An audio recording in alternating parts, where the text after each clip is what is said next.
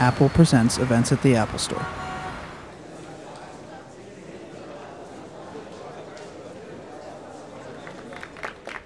My name is Josh Horowitz. I'm with MTV News, and uh, thanks so much for coming out this early evening. This is going to be a lot of fun. Uh, you probably know that Dawn of the Planet of the Apes is upon us. It's opening this Friday. It is honestly such an awesome film. I have seen this film yes, once for work, but yes, I saw it twice for pleasure. It's that good. It is amazing. And Andy Serkis is at the center of this film. He's reprising his role as Caesar. He's going to be out here in a second taking my questions and your questions. But before we get to all of that, we want to give you a little sneak peek at the film by running the trailer for Dawn of the Planet of the Apes. Take a look.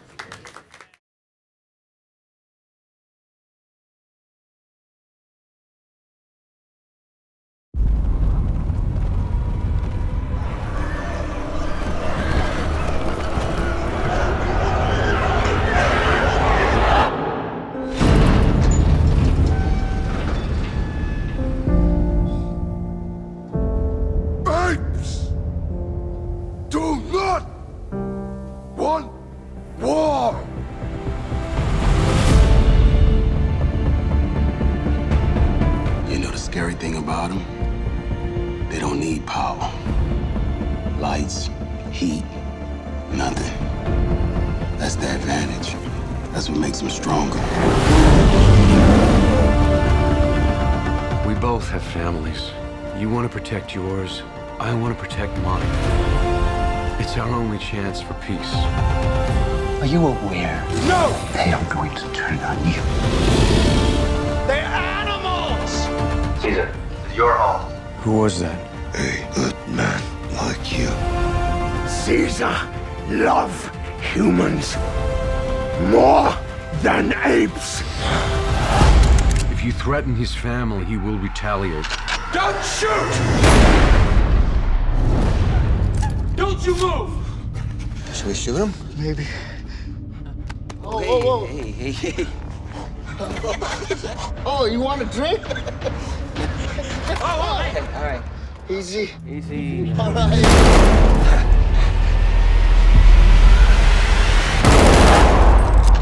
What are you doing? I'm saving the human race.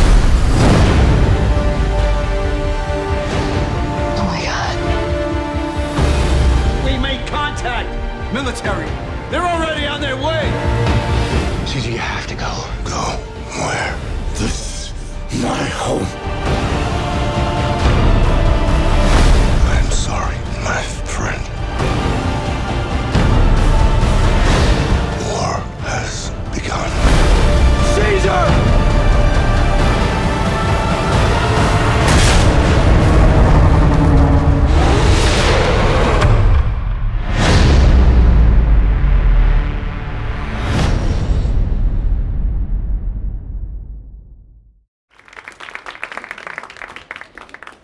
Uh, as awesome as it looks, I think it might even be better than that. It's really a great film, and it's uh, uh, a great pleasure to welcome to the stage uh, Caesar himself, a fine actor, an amazing performance, Mr. Andy Serkis.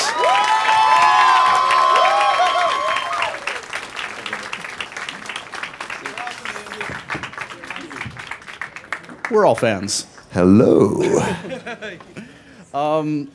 Thanks for being here, Andy. This is exciting. Uh, this, I, I, you know, I, I, I'm in awe of this performance. You, you obviously a couple years back uh, took on uh, Caesar for the first time in this reboot of this franchise. Nobody really knew how good the franchise was going to be. Everybody was quite relieved that Rise was as surprisingly awesome as it was.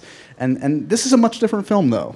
About a decade has passed, and uh, the Caesar we find in this film, uh, it's a different world and it's a different Caesar. Can you talk a little bit about where we find the world of the Planet of the Apes in this go around?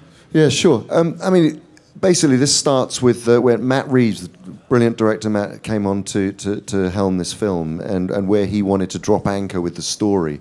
He felt it was really important that, uh, you know, we know where this story is going to go eventually. It's going to be back at the original Planet of the Apes. The apes will have inherited the Earth. And you know, this this part of the journey, you, you could have gone quite a long way into the future, but Matt what he loved about Rise of the Planet of the Apes was the emotional, the emotional journey of Caesar, and he felt that you know, we, as we know that it's where it's going to end up, it's not kind of what gonna ha- what's going to happen, but but how we get there. So he chose to drop anchor with this story ten years, as you say, ten years after Rise, and in this period of time, if you remember, for those of you who saw Rise the pandemic that was spread um, has wiped basically since has wiped out uh, most of, most of humanity. There, there are pockets of human survivors, but but also um, uh, simultaneously at the end of Rise, Caesar had led this kind of rather disparate group of apes, orangutans, chimpanzees, gorillas from, from rescued from zoos and, and laboratories and, and from the entertainment industry, and. Um, and uh, and led them up into in, into Muir Woods and and created this sort of utopian society, and that's where we pick up the story is, is 10 years on. The, the, the society has evolved. Uh, Caesar is, you know, he is now this statesman-like figure, a lot older. He has, um, he has a family. He has a, he has a wife. He has, he has a, a teenage son. He has a council. Um, and and the society is working to, for, for, to a certain extent. It's working. The the apes are galvanized and they have certain sets of beliefs that they're all adhering to. Ape shall not kill ape. You know, knowledge is power. Apes together strong. These are all things that Caesar has passed on. Um, and then and, we're as an audience introduced to this utopian world. And, and for the first 15, 15 minutes of the movie really you're, you're in that world until the arrivals of the uh, uh, until the arrival of the humans. And then we get to see a very different story. We get to see how difficult life has been for them. And, and they've come into the the apes territory to uh, basically to um, to try and reactivate a hydroelectric dam so that they can get power to the city. Because of course, as you saw from the trailer, that you know humans can't live without power. So, so there from there on in, Caesar is is hugely conflicted because of his relationship with humans, his past relationship with human beings, um, being so strong, being part of him. I mean, he's almost a human. He's almost half human in his mind himself. Um, so, so, uh, and then the, the, the meeting up with the humans and, and trying to find a, a his job really becomes about trying to find a peaceful solution to an, an escalating conflict.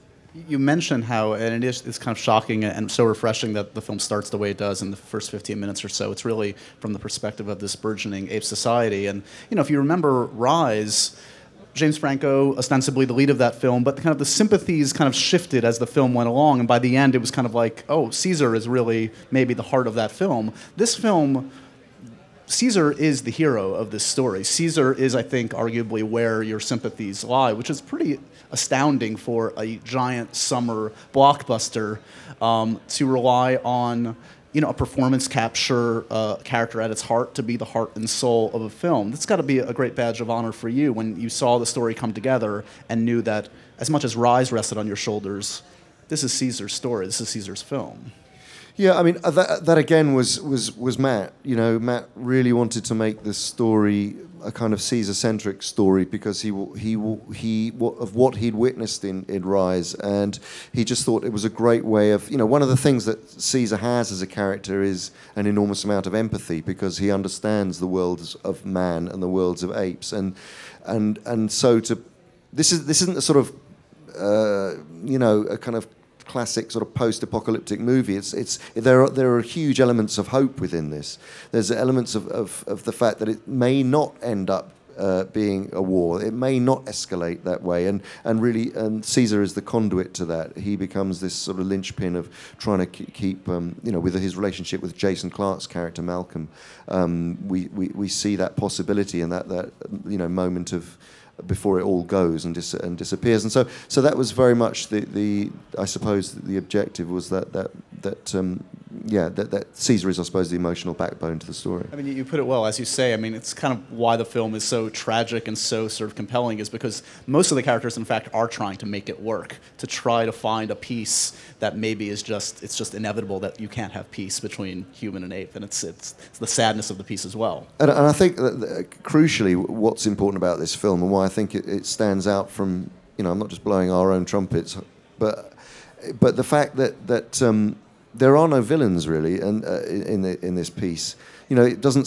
It's really not a biased film. It's a really well balanced film in that you feel empathy for, for the humans and their suffering, and and and even um, the char- a character like, for instance, Gary Oldman's character, who is the leader of the humans, who you you could think, oh well, he's obviously the villain. You know, you see an enormous amount of tragedy and loss, and uh, yeah, every single character, whether they be ape or human, i- i- you know, has has things that they're trying to, you know, li- things they're trying to live for, things they're trying to forget, memories that, that they were try- trying to put away, and uh, it, it's it's uh, it is it's all about this film is very much about empathy and prejudice, I suppose. Um, we have a few clips we want to share with you guys before we get to also some of your questions. So please prepare uh, your your uh, questions for Mr. Serkis as well. But the first clip I think we want to show comes um, relatively early in the film, and I think, believe it's in fact that first encounter where uh, the apes have not seen the humans for some time, and uh, and it all starts to get a little tense, to say the least. Uh, let's take a look.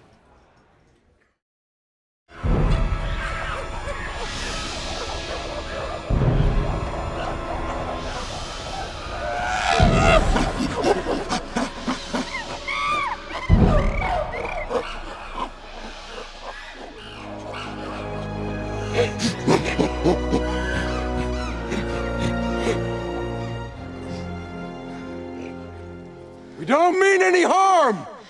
They're apes, man. Do you think they understand what you're saying? Do they look like just apes to you? Dad. Malcolm, what are you doing? Dad. Malcolm. Malcolm. It's okay.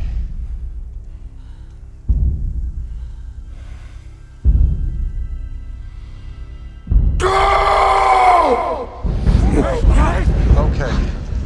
Okay, we're, we're going.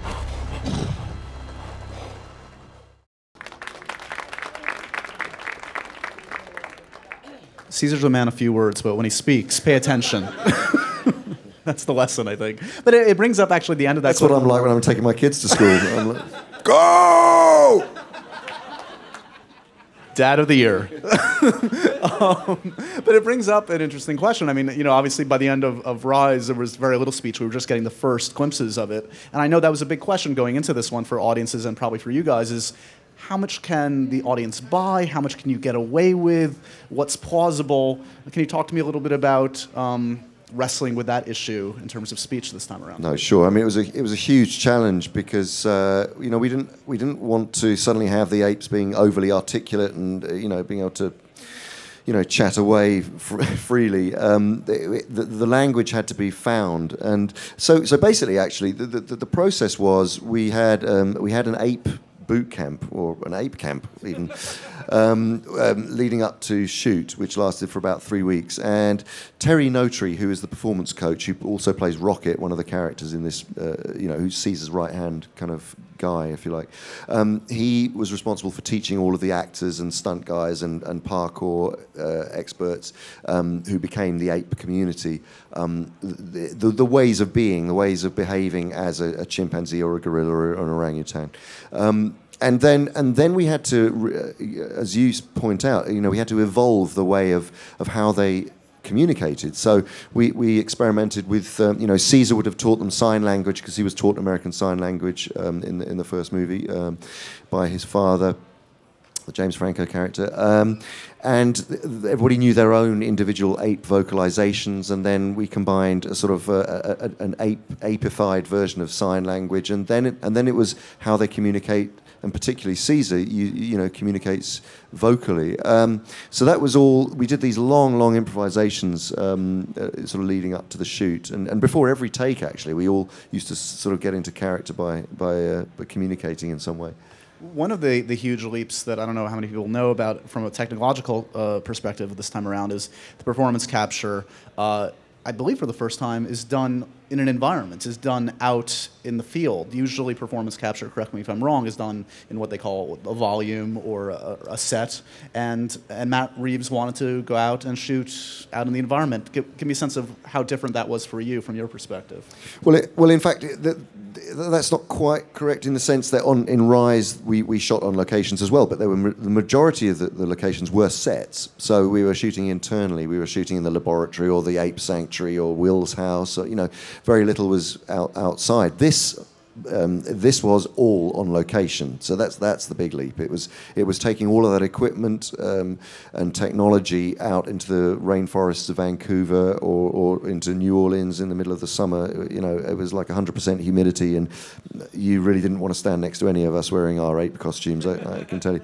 Um, it was it, yeah, it was it was really pushing all the technology to the max, and then you know, of course, the, the, the one of the great things and uh, sort of technologically that's advanced um, from from even from Rise um, was is, is the facial the the ability for Weta the visual effects company to take our facial expressions and our all of our acting performances and the way that it's now mapped onto the ape's face has just again in, in, improved uh, to a whole other level. And you know, there were huge huge technological and, and performance challenges all the way along yeah is it is it still unnerving or amazing for you to watch a finished product of after Weta does its stuff in terms of like seeing your face come through with their artistry, augmenting and helping, uh, you know, transfer your vision to see what they arrive at in the finished product? It must be fascinating from your perspective.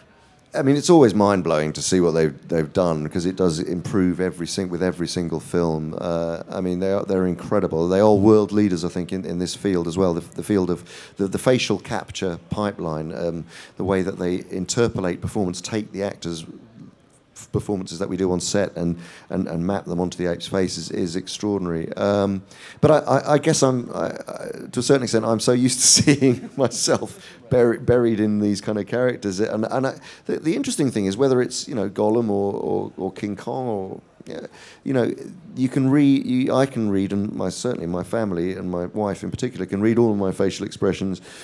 Um, you know, within any of these characters, and that's a testament to, to the work that Weta does, really. Um, you know, we've meant, we've alluded to this a little bit, and as you can see from the first clip, it's it really is a, you know, Matt's described it almost as like a western. It's like a showdown between the humans and the apes. We want to give you a sense of sort of the human side of the storyline as well, and what they're experiencing in their own kind of base camp. This is a scene of uh, the humans gathering around and uh, assessing the situation. Uh, take a look. You know the scary thing about them? They don't need power. Lights, heat, nothing. Hey, pal. That's the advantage. That's what makes them stronger. Malcolm, I'm thinking one of us should stand guard tonight. Wait, what? They took our guns. If they wanted us dead, we'd be dead already. Maybe they're just taking their time. They already killed off half the planet already. Come on. What? You can't honestly blame the apes. Who the hell else am I gonna blame? It was a simian flu. It was a virus created by scientists in a lab. The chimps they were testing on didn't really have a say in the matter. Spare me the hippy dippy poot. You telling me you don't get sick to your stomach at the sight of them? Huh?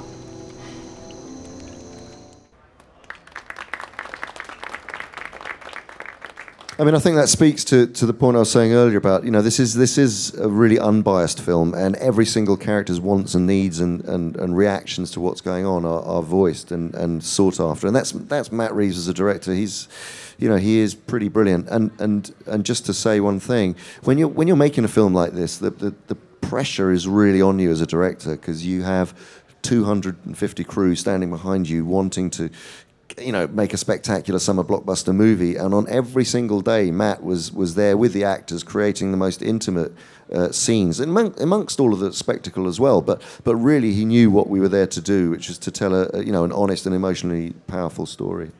I'm curious. I mean, I was talking to some of your, your co-stars about this too, from like the the actors. Like uh, I was talking to Keri Russell about this, who obviously isn't doing a performance capture scene, but she also has some unique challenges in that I know like when the human actors are working with.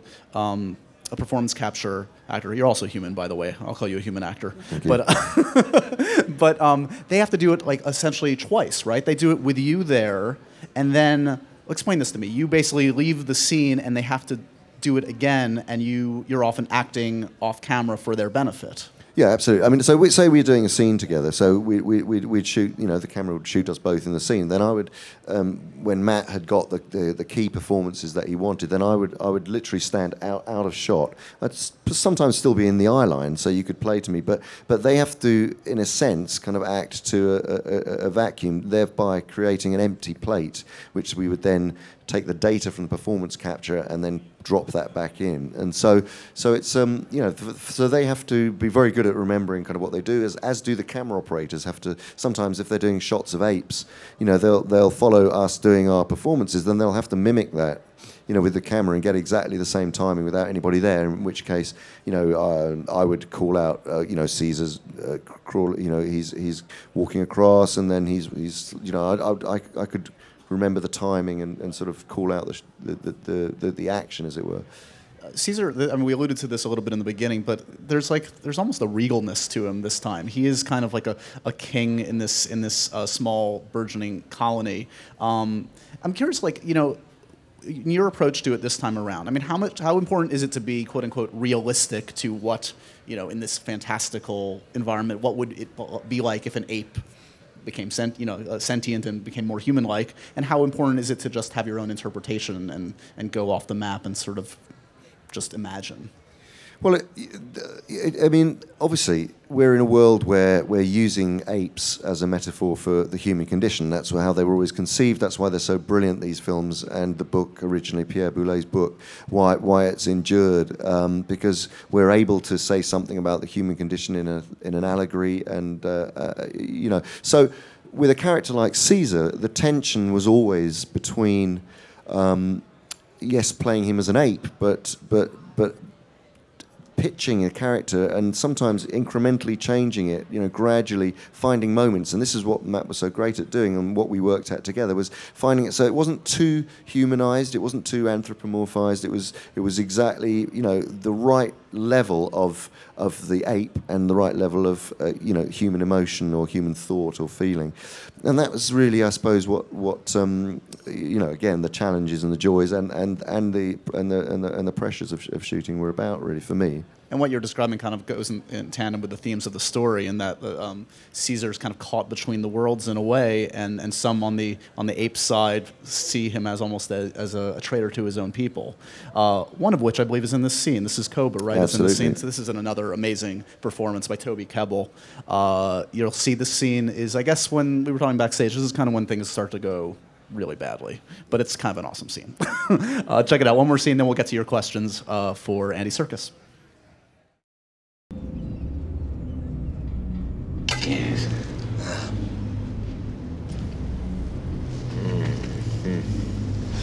What do we do? Go! Should we shoot him? Maybe. Oh, hey, hey, hey. Whoa, Oh, whoa, hey, whoa, whoa. hey, hey, hey. I think he likes you. hey, all right, all right. oh, you want a drink? Give him some, man. See what happens. There you go. Whoa, hey. Whoa, hey, hey. Okay. Whoa, whoa, whoa, drink. whoa, hey, hey. Oh. yeah, it's good, huh? Yeah, yeah. Good. Oh, oh, hey, hey, hey. Hey. Okay, all right. Easy. Easy. All right.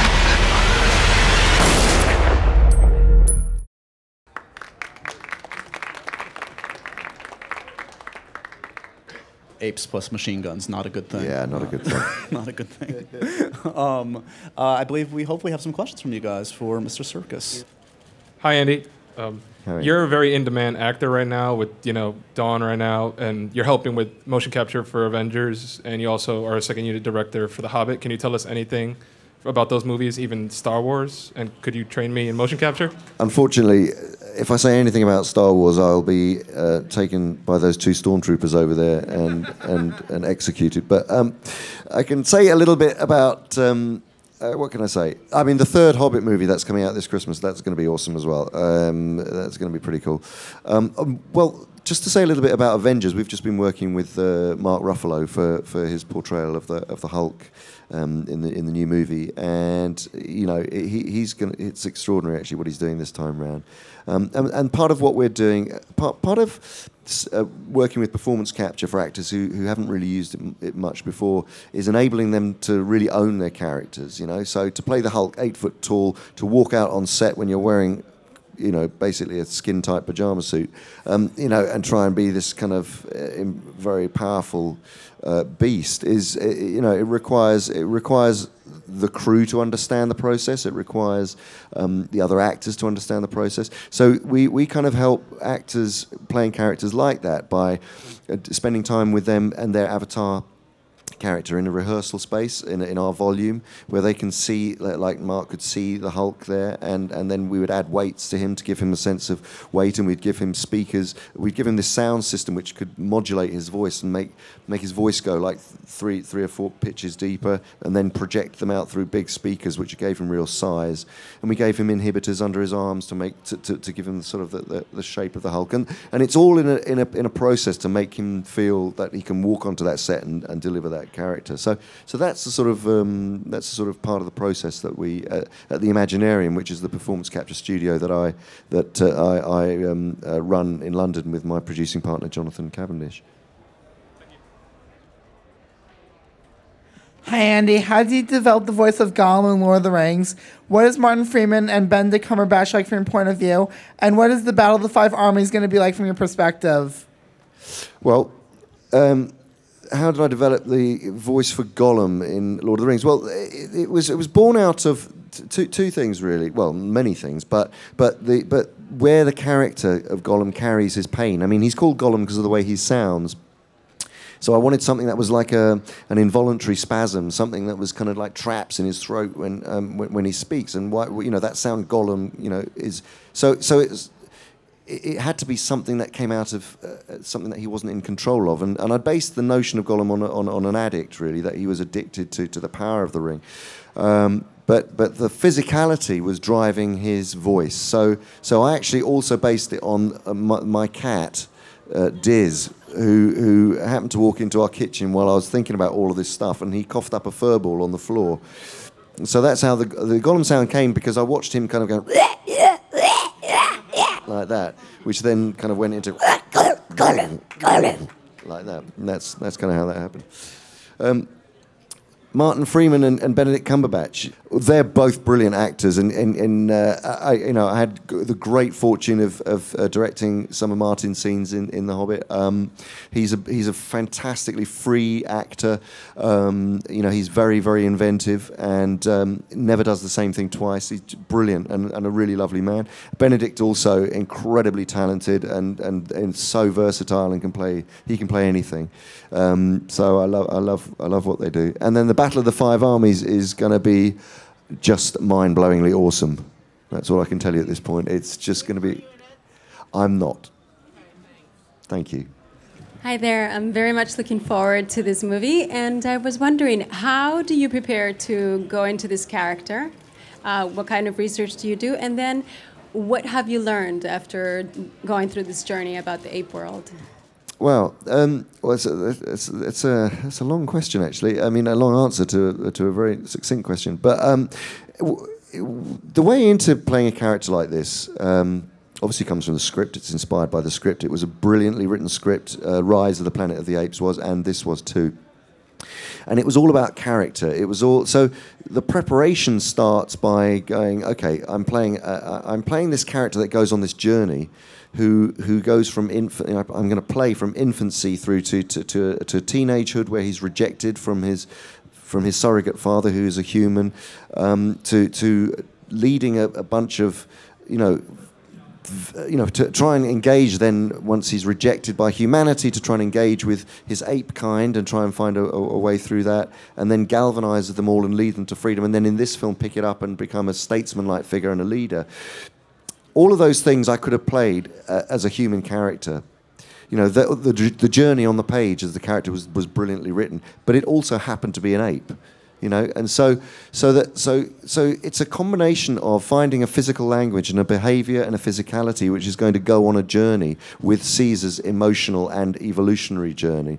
Um, so th- so every single sort of twist and turn in Caesar's character is is defined by by that by by um, by, by that uh, by that by that kind of rapid evolution, which is so so. Uh, it was quite a complex um, series of nudging, sort of making, making acting decisions which were then nudged up or down, as I say, as to how human and how ape he was. So it starts off from a physical sort of perspective, and I based him on a real chimpanzee called Oliver, who is known as the humanzee. In the, in the 1970s, there were a lot of experiments done on him. He was believed to be half human, half ape, and he only stood. He was bipedal completely, and um, he would sit down. He'd come into a room and he'd just sit down and you know pick up a drink and then start drinking and cross his legs. And he had very human facial expressions. And, and I thought, wow, this this character is extraordinary. And you can see him on YouTube actually. He's called Oliver, and there's a documentary called The, the Humanzee, and, and and you should check it out. So he was the touchstone for me for this character. Uh, Andy, how you doing?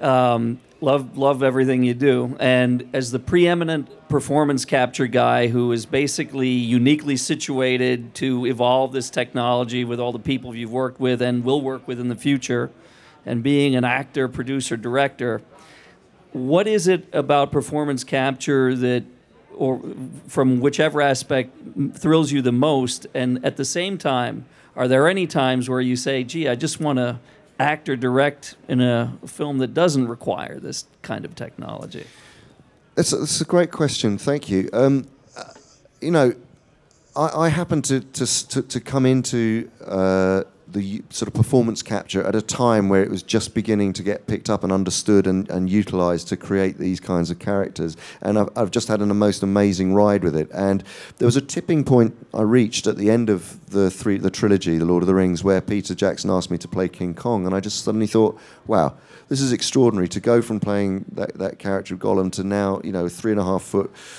uh, ring addict and and uh, you know sort of schizophrenic uh, kind of character to, to playing a 25 foot gorilla. And I thought this is just the most amazing liberating tool that a- an actor could ever ever wish for because you're, you're not stuck with who you are physically or, or what color of your skin is or what sex you are even. It's like you can play anything. So philosophically from an acting point of view it is the most incredibly liberating freeing um, expansive transformative way of working because you, you you've you're inevitably using parts of yourself in all of the characters that I play. It's not just well, I'm playing an ape or I'm playing Gollum or I'm play, you know there are huge parts of yourself that, that, that you employ and, and that you use emotionally that go into these characters. But it's a marriage of that plus being able to be completely physically altered and uh, and uh, you know visually altered so that so that so that uh, you can. S- connect some way along the line. But I'm, I've always found it easier to connect with characters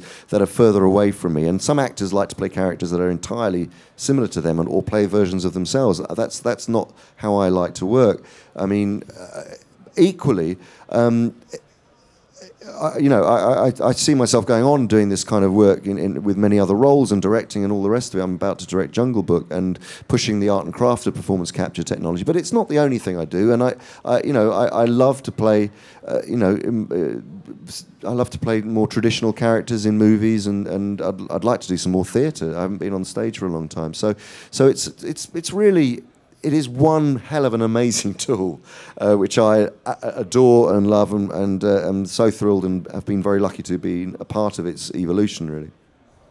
Um, firstly, as a fan, I want to say without you, motion capture wouldn't be respected as it is today. So thank you for that. And uh, also, uh, what I want to know is motion capture is kind of an art form you creative of acting, in my opinion. Uh, what challenges does that bring that perhaps traditional acting doesn't bring to you? Well, you know, the thing is, really, when you, when I think about it, I, I never really draw a distinction between characters I play. If I was playing a live action character, I'd uh, I'd think of. Uh, you know, the, the process would be exactly the same. I.e., for instance, I, uh, you know, it's about building an emotional back history to the character, uh, a physicality, a, a psychology, a, the running condition of the character, where the character carries his pain or, or anguish, or you know, where how you know you, you, you build up a profile, and, and, and if you're playing a real person, you obviously do a lot of research into that person, or if you're playing an imaginary person, you base it on something real or something close to you, or something that you've observed, and it, it, it's it's a combination of observation and, and, and many things, and then you uh, and then you bring the character to life, and, and you work with the director, and you, you choose a costume, and you know you, you manifest it, and your face is on screen. I don't see any difference between doing that and playing a, a, a performance captured role, uh, because you're doing all of those imaginative, uh, creative, uh, you know, actor choice and character build building uh, things that you would do. It's just a different bunch of cameras that's recording you. You don't wear a costume, but that's uh, really uh, the, the end of it. You know, the processes are exactly the same. Um, so, so I, I think I think the thing that I hope most is that is that people's perception, and it is changing. The perception of it is changing, as you said. It has radically changed over the last 14 years or so. Um, from being kind of totally misunderstood, and, and I know I remember when I was doing Gollum, people thought I was a contortionist or I was a you know a dancer or a, you know or, or someone who could just do strange voices, and, and and it's just like well no actually I'm an actor, and, uh, and this is, happens to be a character, and and I, my, my wish is that is that it's that it's un, fully understood by by I mean it's more understood by the punters than within within the industry to be honest you know you know most of you guys un, un, understand it because you you know you watch DVDs and, and you see the behind the scenes but there are, there are still people within our profession who, who are still afraid of it or don't understand it or, or uh, you know particularly within the acting community so so I, I just hope that they uh, they uh, they fully understand how liberating a, a tool it is. Well, you you, uh, you have been and continue to be a great emissary to performance capture, but also to the craft of acting in and of itself. This is a great performance, guys. Check it out this Friday when Dawn of the Planet of the Apes opens, and let's give it up for Mr. Andy Serkis. Thank you. Thanks so much. Thanks so much. Thanks, Joe.